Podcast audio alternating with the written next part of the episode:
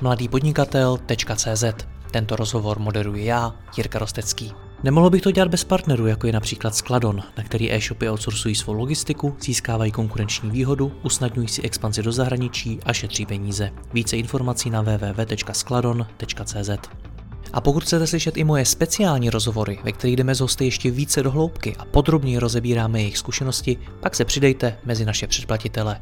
Více na www.mladýpodnikatel.cz lomeno předplatné. Užijte si poslech.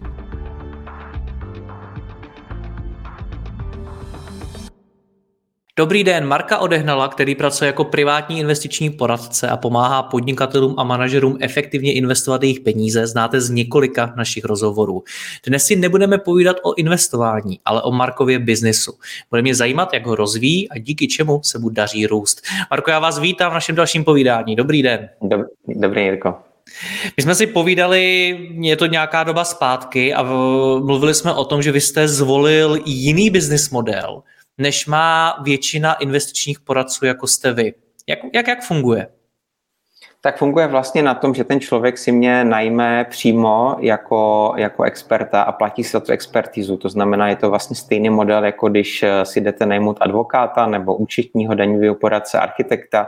To znamená vlastně povolání, které jsou brané jako respektovaný řemesla a platí mi právě za to know-how a hlavně za tu nestranost. To je strašně důležitý, protože samozřejmě v tom biznisu, tak jak jste správně řekl v Česku, v těch investicích je to o tom, že jsou prostě nějaký investiční produkty, jak to jsou fondy, dluhopisy a podobně, certifikáty v bance a vlastně ty se prodávají jako produkt, tomu koncovému klientovi a on vlastně platí nějaký vstupní poplatek, nebo případně, což je ještě ta horší varianta, tak je tam vlastně provize za prodej, co se týká třeba těch konkrétních dluhopisů. Pokud vlastně nějaká firma česká vydá dluhopisy, tak je potřeba udat, že? Potřebuje mít, eh, potřebuje mít vlastně ten odbyt, komu ty dluhopisy prodá, kdo budou ti investoři a platí si právě ty distributory nějakým, nějakým procentem vlastně z objemu třeba prodaného toho dluhopisu. Takže pak je to vlastně jako prach prostý, možná řeknu prach prostý obchod. A tam právě není potom ta, ta nezávislost, jo, protože pokud vlastně ten člověk má, má vlastně tady v tašce dluhopis jedné firmy a vy řeknete, chcete investovat, no tak řeknu, mám tady úplně super investici pro vás, ale jinou nemám, že samozřejmě. Takže tak je to o tom, že ten člověk buď prodá, má provizi, má biznis, nebo neprodá, nemá nic. Takže vlastně toto je toto je vlastně um, neobjektivní a je to prostě sales jako s jakýmkoliv jiným produktem. V bance se zase jede na čárky, na KPIčka, vlastně na nějaké kvartální plány, takže pokud vy tam přijdete, řeknete, že chcete investovat, nebo ještě v horším případě ti bankéři vidí, že máte nějak moc peněz na účtu, tak vám zavolají a řeknou, máte moc peněz na účtu. My jsme tady vybrali úplně super nějaký fond náš, naší nabídky z naší banky, to znamená zase ne žádná jakoby třetí strana, ale je to náš jako in-house. No a bylo by dobré investovat, protože jde nějaký sales speech. No a pointa je taková, že vlastně vy zainvestujete do tohoto produktu, který potřebuje ta banka prodat. My si říkáme vlastně v té naší branži vždycky takový jakoby vtip, že není rozumný chodit do banky před koncem kvartálu. A je to z toho důvodu, že samozřejmě dostanete to, co je na skladě eh, jako neprodejný a potřebou to udat tak eh, dostanete vlastně produkt jako fond nebo nějaký certifikát nebo něco takového, který eh, potřebují plnit plány, obzvlášť třeba ty české banky těch svých nadnárodních matek v Rakousku, že ve Francii, no a prostě dostanete to, co, to, co se neprodává jo, a potřebují to prodat. Takže eh, tady, jak sám asi cítíte, jak to asi budou cítit ty posluchači, tak se nebavíme v žádném případě o poradenství, ale vlastně o prodeji produktu. To, že to jsou z okolností investiční produkty, tak je jedna věc, ale ty principy jsou stejné jako prodej čeho jiného za provizi. Já si osobně myslím, že to ve financích nemá co dělat. Neumím to posoudit, do jaký míry je to, co říkáte, běžná realita. Nemáme tady nikoho z banky, kdo by se k tomu mohl vyjádřit, když už o bankách mluvíme. Ale dobře, vy jste mi řekl, že ten váš business model v Česku ještě není úplně běžný. Tak mění se to? Mm, určitě jo a určitě nejsem jediný, kdo se tomu věnuje. V podstatě formou nějakého SROčka strukturovaného, který už má nebo má v plánu nějaký zaměstnance, tak se tomu věnujeme vlastně čtyři firmy. My jsme jediní na Moravě a ty zbylí jsou v Praze a v Plzni. Pak nějakých, řekněme, 20 jednotlivců, kteří jsou vlastně jako freelanceri, kteří se tady tím honorářovým poradenstvím věnují. Pár lidí s tím začíná, ale pořád jako vůči těm tisícům vlastně finančních poradců, kteří pracují za provizi, tak je to, je to kapka v moři. A určitě není to tady 14 dnů, nějaký zárodky jsou tady, řekněme, 5-6 let zpátky, kdy vlastně tady ty, ty západní modely, protože tohle je vlastně uh, standard, nebo standardy práce, standardy kvality švýcarského, britského nebo amerického typu, tak už se někteří zavedli ale pořád prostě je to, je to minoritní a mm, třeba si člověk může říkat v nějaké sociální bublině, že, že to je normální a není to normální. Pro 99,9% finančníků v Česku pořád pracuje v tom provizním modelu a tak eh, je ještě jakoby určitě hodně cesty před náma. Hmm, jak se to daří vysvětlovat klientům, když na to trh není zvyklý? No, paradoxně, toto je takový obrovský mýtus, eh, hlavně právě z biznisového pohledu těch majitelů takových těch velkých multilevelových poradenských firm i těch bank v podstatě. Že oni říkají, je to všechno jako pěkný, je to transparentní, že klient platí za radu, nejsou tam žádný vlastně jako prodejní kanály a tak dále, ale právě ti klienti nejsou připraveni v Česku platit za, za poradenství.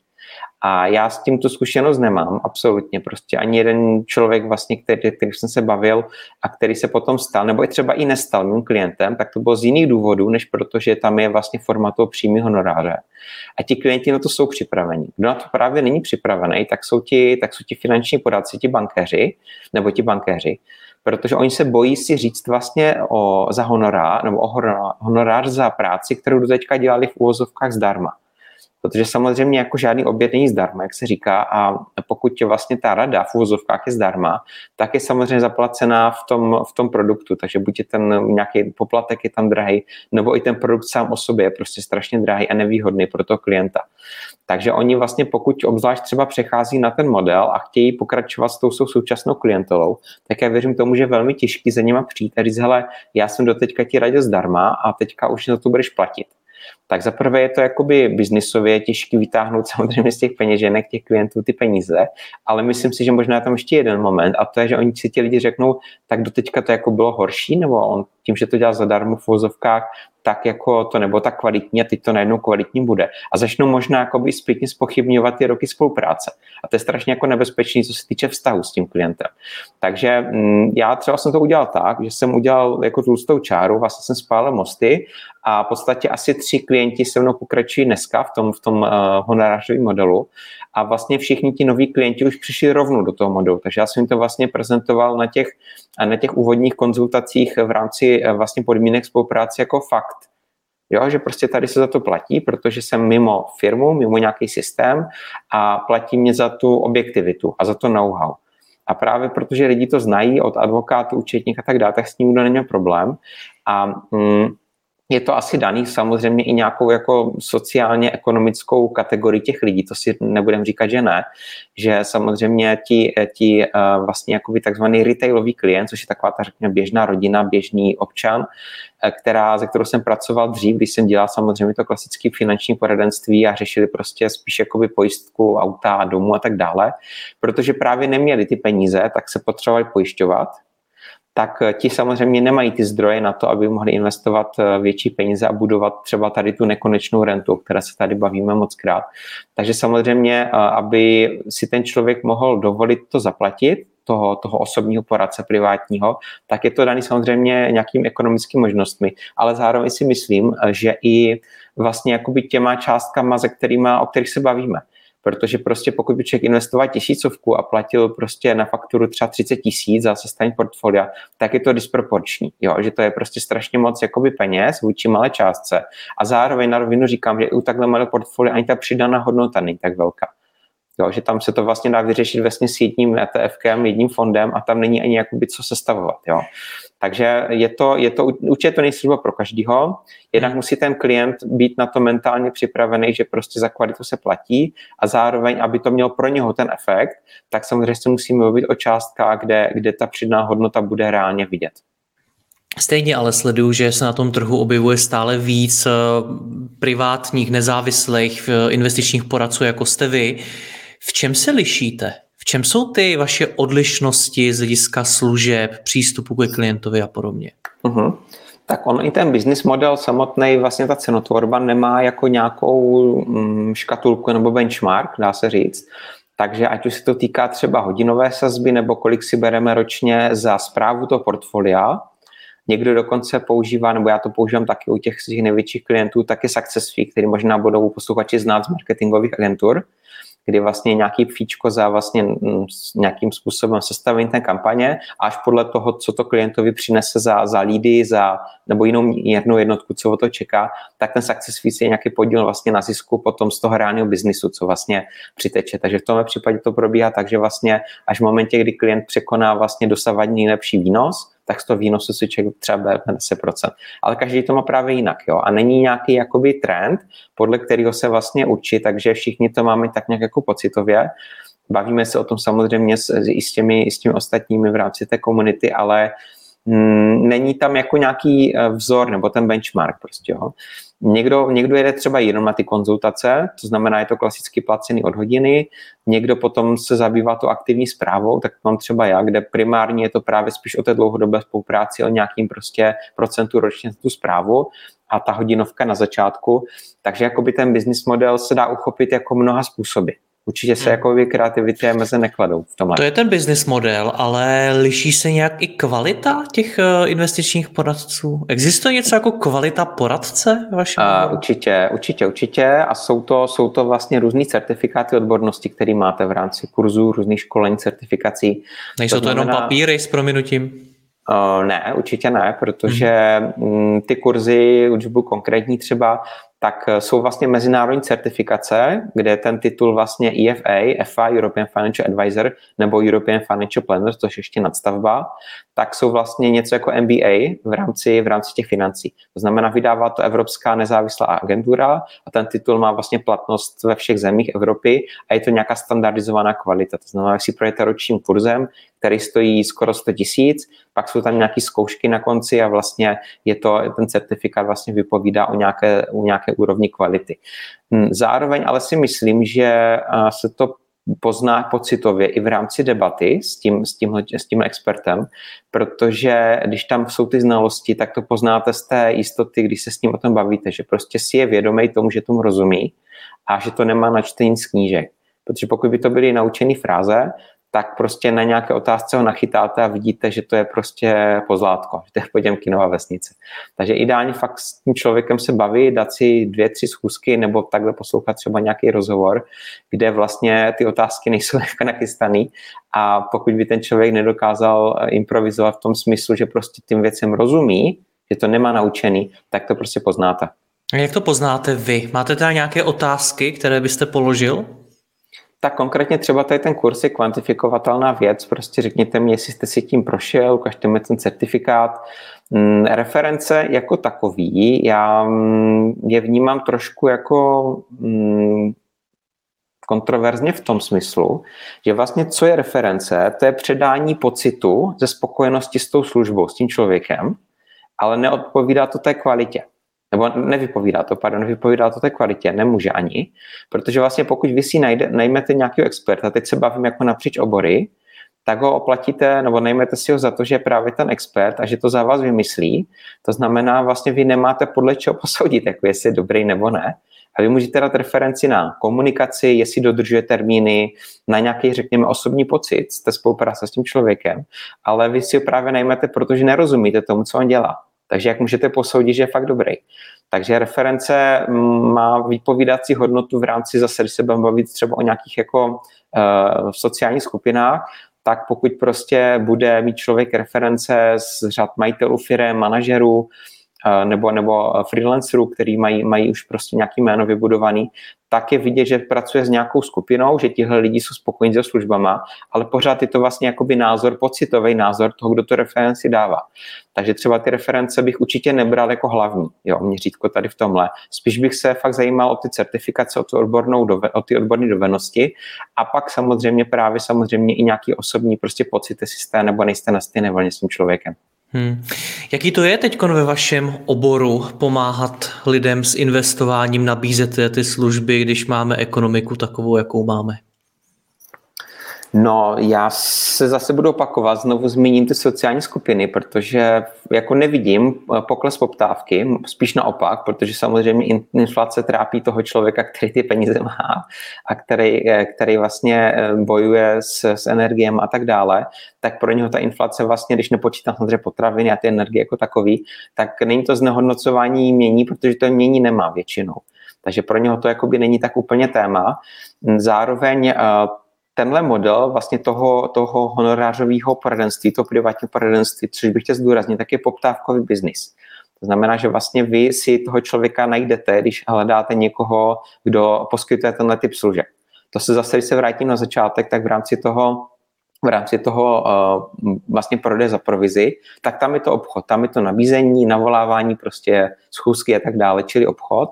A tenhle model opravdu v obchodě není. To, je to prostě o tom, že vy máte, vybudujete si nějaký, nějaký jméno, samozřejmě jste aktivní, hodně tvoříte obsah, píšete články, vzděláváte tu veřejnost, abyste vlastně vytvořil si nějaký renomé a pak člověk, který to hledá, v momentě, kdy to hledá, tam se že samozřejmě musí sejít poptávka nejenom uh, jakoby co, ale i kdy, aby to bylo, aby to bylo prostě aktuální, no tak potom sedne k tomu Google a začne si hledat lidi, kteří se tomuhle věnují a dělá si nějaký prostě soukromý výběrko. Takže je to, je to hodně o tom prostě dávat najevo tu, tu svou odbornost a zároveň prostě pracovat s typem lidí, kteří samozřejmě ty, ty zdroje mají, protože pro ně je to palčivější téma, třeba ta inflace teďka pochopitelná, než, než pro ty, kteří, kteří to mění zatím nemají. Hmm. Já když si vezmu, kdybyste byl Marku místo do investičního poradce třeba copywriter, uh-huh. tak uh, pro vás bude důležité to, aby vaši potenciální klienti věděli, jak píšete, jak dobrý jste copywriter, jak dobrý máte text, jak přesně umíte prodávat. Zajímaly by je vaše reference, třeba co jste kde komu textoval, pro jaký firmy a podobně. Uh, co je to u vás, jakožto u investičních poradců? Protože vy nemůžete ukázat, jak investujete. Vlastně vy nemůžete ani ukázat, s jakými výsledky kolikrát. Ty reference jste před chvílí schodil ze stolu. Tak co je pro vás to, co musíte komunikovat na venek, abyste zaujal, abyste se odlišil od svých konkurentů? To je právě výborná otázka, protože jak jste správně řekl, tak já vlastně jako nemůžu zveřejnit výsledky té práce. Dokonce samozřejmě, pokud ten, ten klient mě nedá ani souhlas, tak nemůžu zveřejnit i jeho jméno, že, té reference. A samozřejmě, čím majitnější ti lidé jsou, tak tím jsou víc jakoby na to svý soukromí. Jak se tomu anglicky říká low profile, to znamená, není dobrý jako zbytečně na se upozorňovat. Takže přesně tak, já, já můžu třeba říct, že je to investor, který je nejmajitel firmy v IT oboru, investuje se mnou třeba 4 miliony, ale nesmí být konkrétní, kdo to je, pokud mi samozřejmě nedá svolení k tomu. A zároveň nemůžu právě, jak říkáte, ukázat to, to portfolio. Takhle vy řeknete správně, že třeba tady jsme dělali kampaň pro tuhle firmu, tady jsem psal uh, texty na e-shop pro tenhle e-shop a tak dále, což já samozřejmě nemůžu. To znamená, uh, takový měřítko uh, v tom našem oboru je objem aktiv ve zprávě, to znamená, o kolik se staráte peněz jednou, jednou větou to je eh, vypovídací hodnota, určitě, určitě důležitá. A to, co bych tam ještě doplnil, tak je nejenom to absolutní číslo, ale podle mě i na počet klientů. Protože pokud vy se budete starat o 100 milionů a budete mít eh, tady 10 tisíc klientů, tak to na osobu není jako žádná velká částka. Takže právě tady ten poměr vám ukáže, s jakou průměrnou částkou v portfoliu vy pracujete u toho klienta. A pokud to číslo samozřejmě je velký na osobu, tak to zase taky ukazuje jednak nějakou cílovou skupinu. To znamená, řeknete si, on pracuje s tímhle typem lidí, zhruba z těchto řekněme, um, sociálně-ekonomických skupin. To znamená, evidentně má zkušenosti s velkýma penězma a budu mu díky tomu, nebo je to jedna z těch kritérií, které hrajou do plusu v rámci toho výběrového, výběrového řízení. Takže určitě první otázka, nebo jednu z těch otázek bych se zeptal, o kolik peněz se staráte, protože to je prostě exaktní věc. A zároveň bych nezapomněl dodat tu druhou pod otázku vlastně, kolik je to, kolik je to klientů, aby jsme viděli vlastně, jestli, to je, jestli je to masovka, anebo naopak vlastně striktně, striktně individuální vlastně privátní spolupráce. Hmm. Takže jak funguje váš marketing dneska?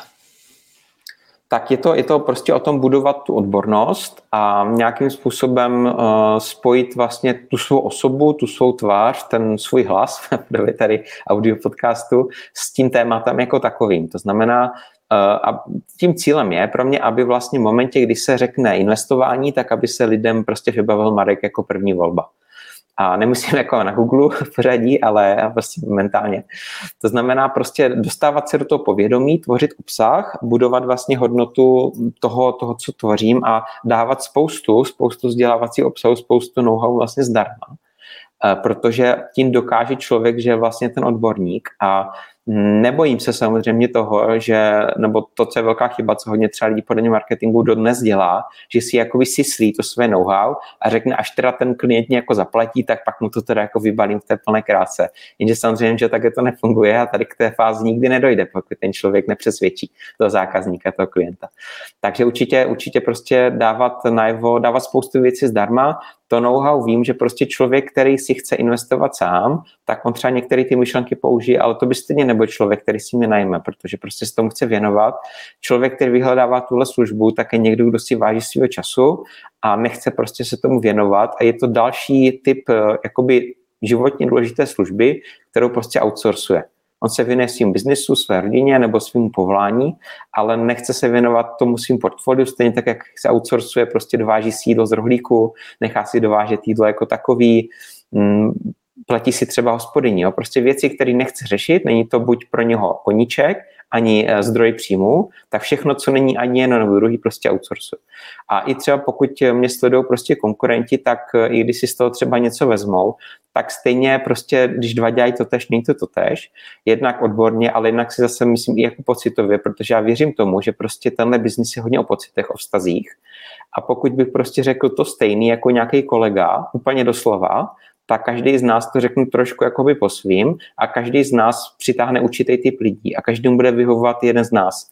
To znamená, my si v podstatě nekonkurujeme a ten trh je pořád obrovský. Pořád je tady spoustu lidí, kteří mají prostě peníze v bankách a vůbec neví, že existuje tenhle typ služby, nebo že by to mohlo být takhle, takhle přesně, přesně na to myslím, pardon. Jste si no. vůbec navzájem konkurenty, vy investiční poradci, nebo vaším mnohem větším konkurentem jsou nevím, spořící účty?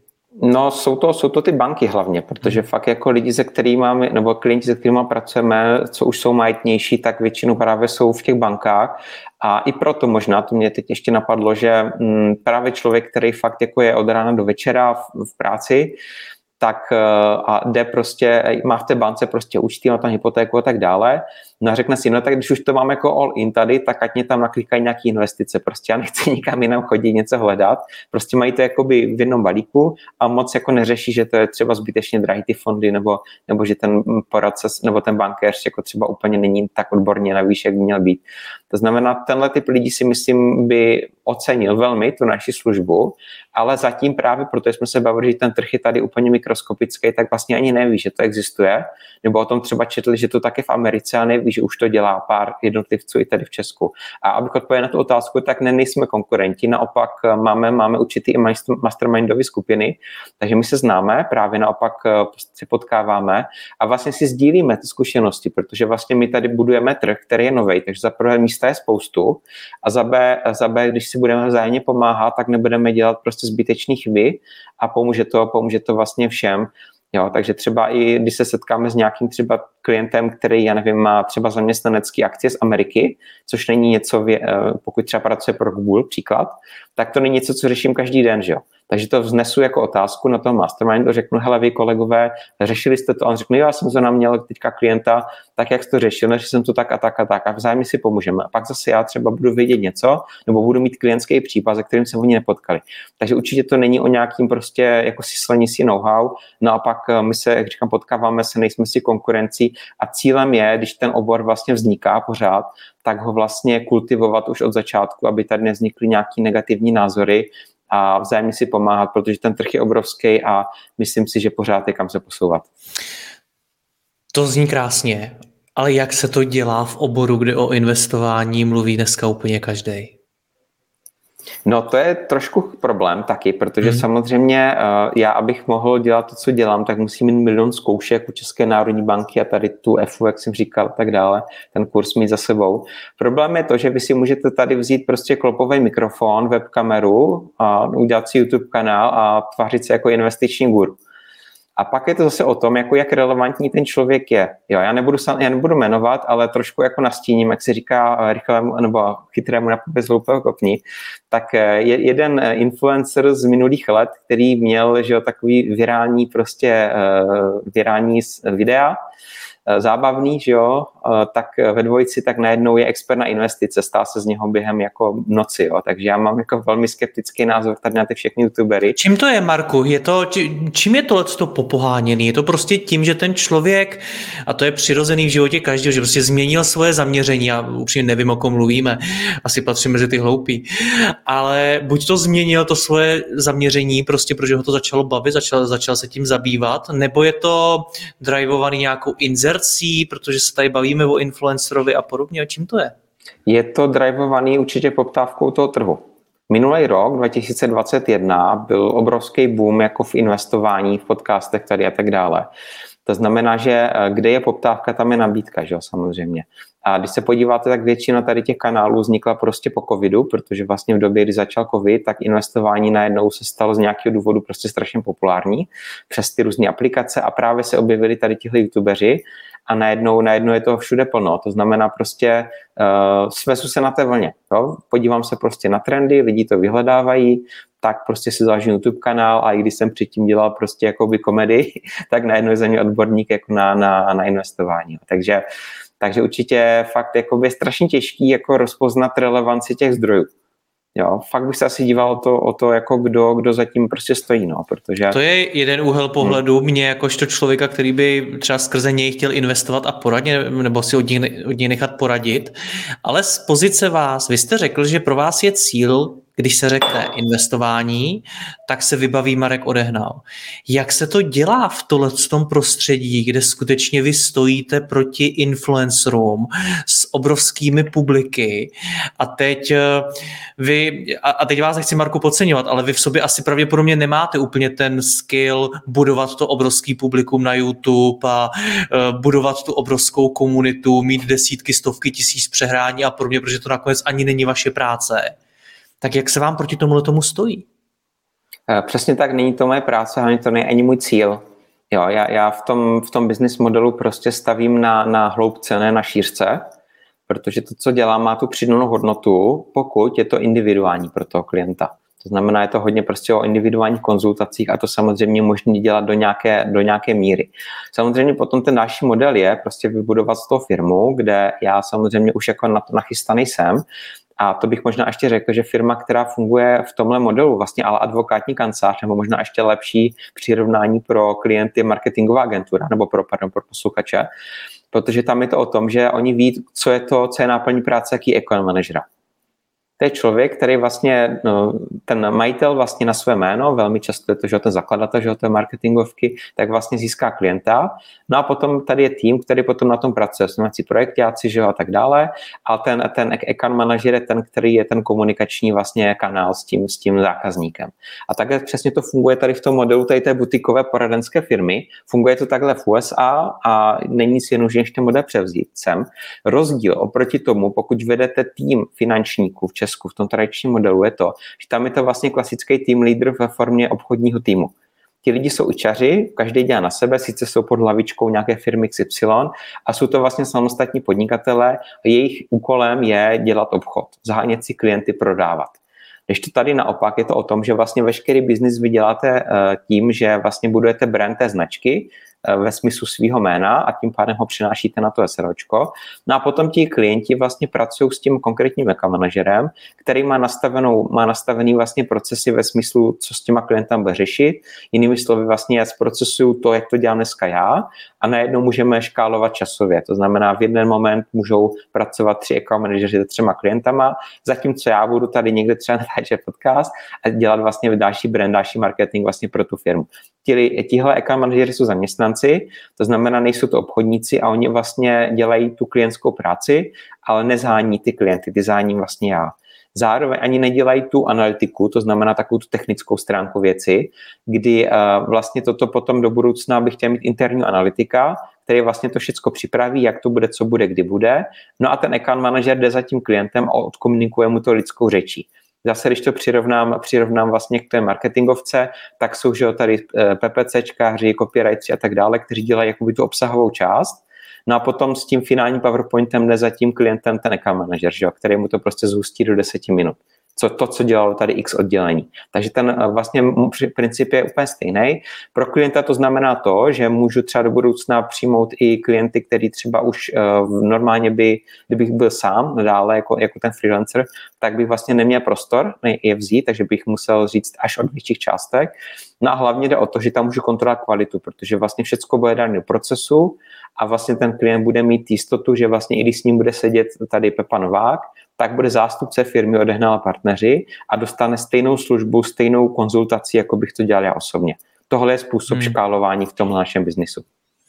Kdybych já byl začínající investiční poradce tak a zeptal se vás, jakou byste mi dal zkušenost, co jste se zatím naučil za tu dobu o podnikání, co byste vypíchnul?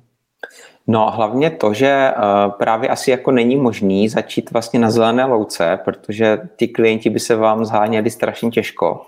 A právě daleko lepší je potom spojit se taky s někým takhle mýho typu v tom smyslu, a to není samozřejmě jako nějaký nábor, myslím to jako principiálně, že, že vlastně vy se přidáte tak jako koncipient třeba do advokátní kanceláře, to znamená, jde se učit, a dostane nějaký třeba ty klienty vlastně do začátku a vlastně buduje si tu praxi v rámci, v rámci toho. To znamená, že se přidá k nějaké již fungující firmě, protože neumí si představit, jakoby začít, aby se uživil tím, tím investičním poradenstvím, pokud by nechtěl prodávat za provizi, tak vlastně uh, on by umřel hlady jako na začátku, protože určitě by se mu nepovedlo první měsíce vlastně sehnat velký klienty, kteří by mu platili vlastně tisíce nebo desetitisíce ročně za zprávu toho portfolia, takže tam ideální cesta je fakt cestou nějakého toho junior account managera právě, přidat se do nějaké takové společnosti a tam postupně, postupně vlastně růst.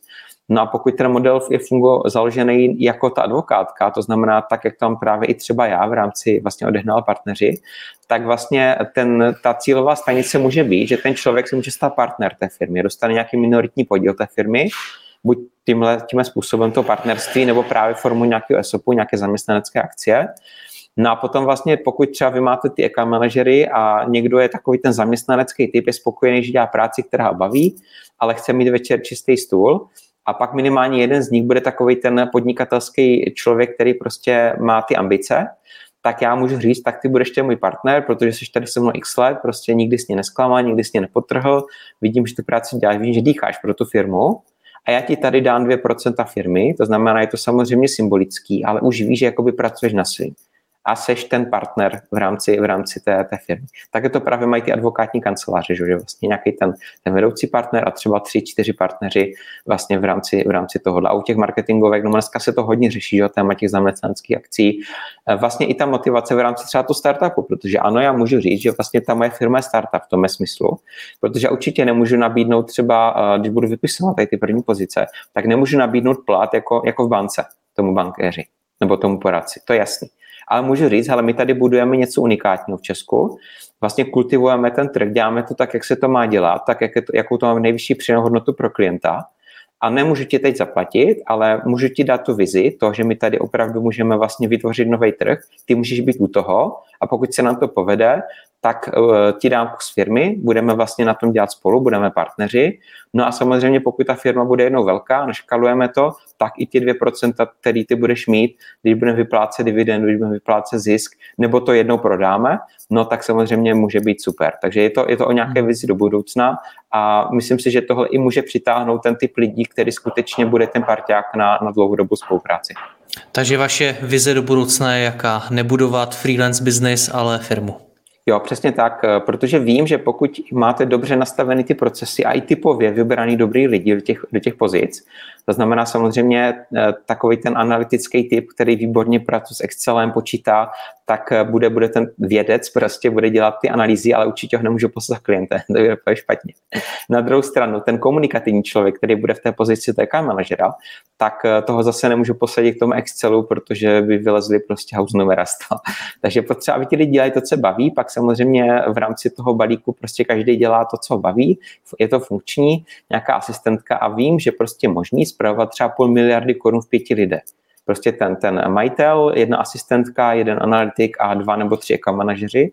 Pokud jsou takže dobře, dobře rozdělený ty role, každý dělá to, co baví, má na to vlohy, tak eh, potom je možný i v pár lidech prostě zpravovat tyhle velké peníze. A tam to fakt není o nějakým uh, jakoby tím vertikálním managementu, že prostě nějaký střední management a tak dále, ale je to fakt jako, jako ta advokátní kancelář, kde prostě obraty můžou být obrovský, ale podáte si, řeknete si jich jenom 8, jak to zvládají, no, protože prostě mají dobře rozdělené role, dobře udělané procesy a není potřeba potom jít, eh, jít jako nějak do štířky na, na počet zaměstnanců. Budu vám držet palce, děkuji za zkušenosti, mějte se hezky. Naschledanou. Děkuji, hezký den. Děkuji vám za poslech tohoto rozhovoru a zvu vás i mezi naše předplatitele. Tvořím pro ně speciální rozhovory se zkušenými podnikateli, manažery, freelancery a dalšími profíky ze světa biznisu. V tématech jdeme ještě hlouběji a připravujeme pro vás konkrétní praktické zkušenosti z podnikání. Snadno tak objevíte cené zkratky a informace, které vám pomohou ve vašem biznesu.